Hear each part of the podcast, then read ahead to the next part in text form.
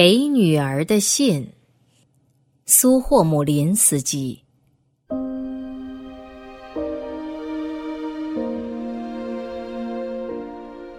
亲爱的女儿，你提出的问题使我忐忑不安。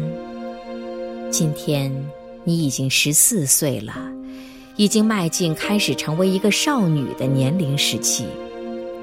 你问我说：“父亲。”什么叫爱情？我的心经常为这种思想而跳动。就是今天，我不再是和一个小孩子交谈了。进入这样一个年龄时期，你将是幸福的。然而，只有你是一个明智的人，你才是幸福的。是的。几百万年轻的十四岁的少女，怀着一颗跳动的心，思考着这样一个问题：什么叫爱情？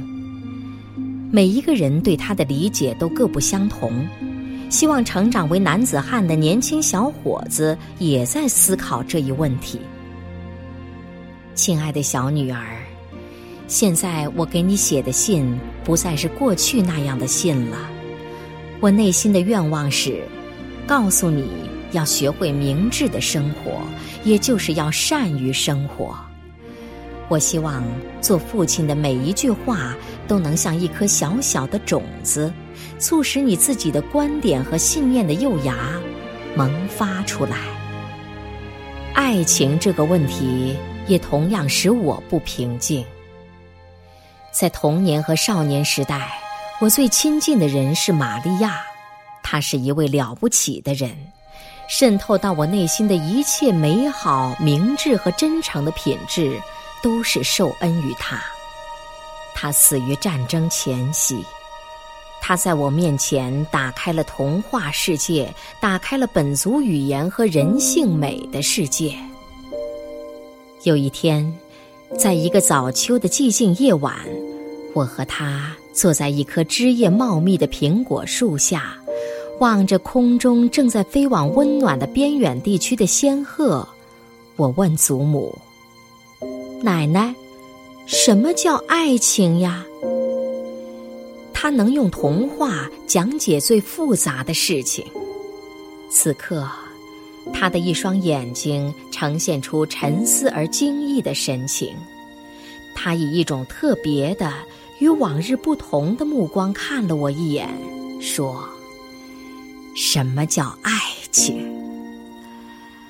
当上帝创造人类时，他在地球上播下了一切有生命的种子，并教会他们延续自己的后代，生出和自己同样的人。他把土地分给一个男人和女人，告诉他们怎样搭窝棚，给男人一把铲子，给女人一捧种。子，然后对他们说：“你们在一起过日子吧，延续后代。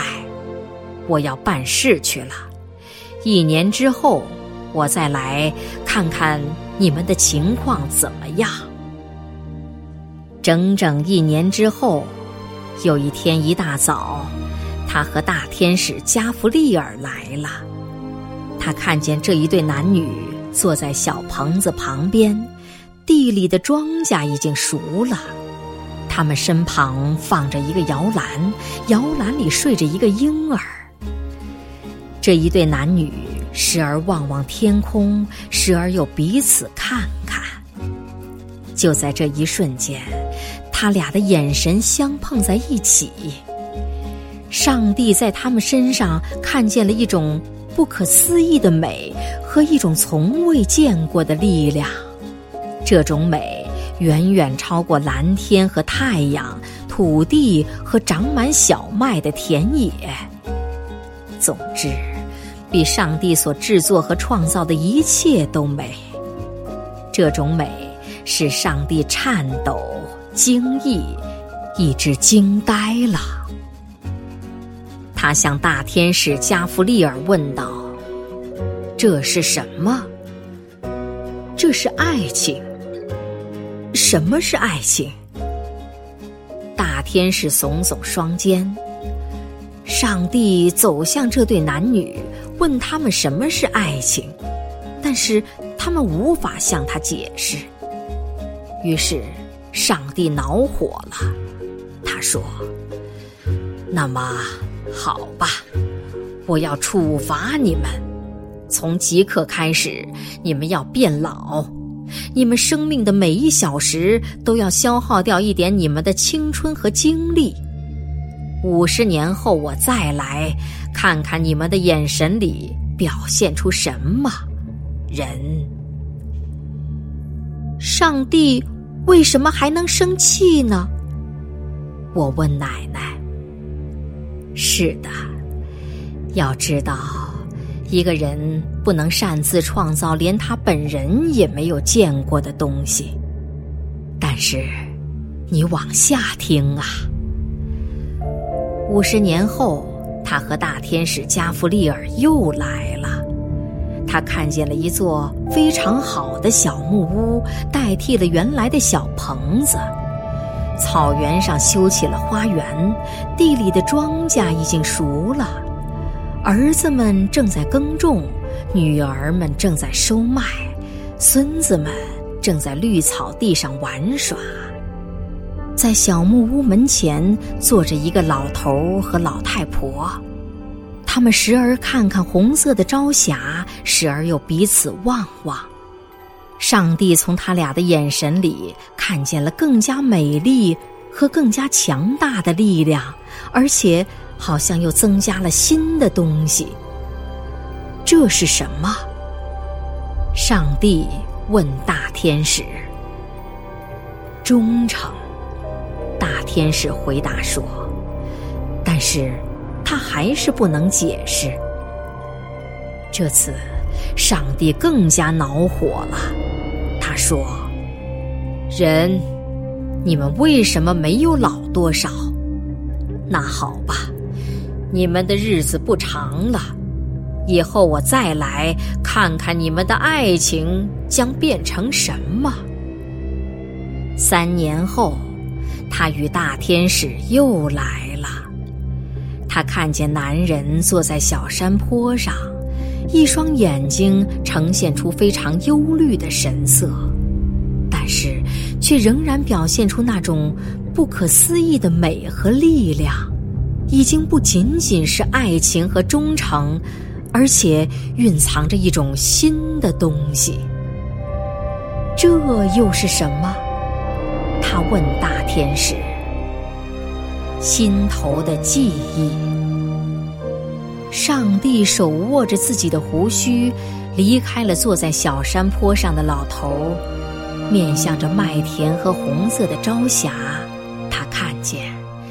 在金色麦穗旁边站着一些青年男女，他们时而看看布满红色朝霞的天空，时而又彼此看看。上帝站了很久，看着他们，然后深深的沉思着走了。从此以后，人就成了地球上的上帝了。这就是爱情，我的小孙子。爱情比上帝权威大，这是人类永恒的美与力量，一代一代的相传。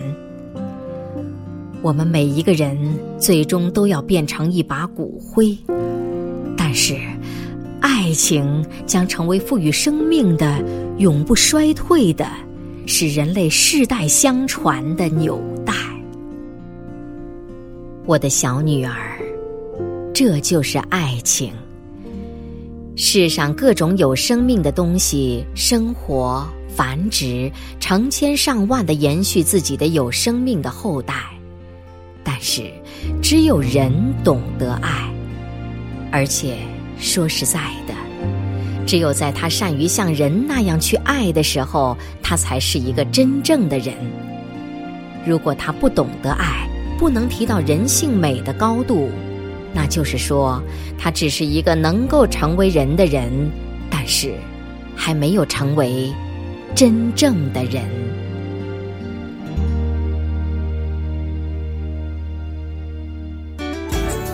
更多课文请关注微信公众号中国之声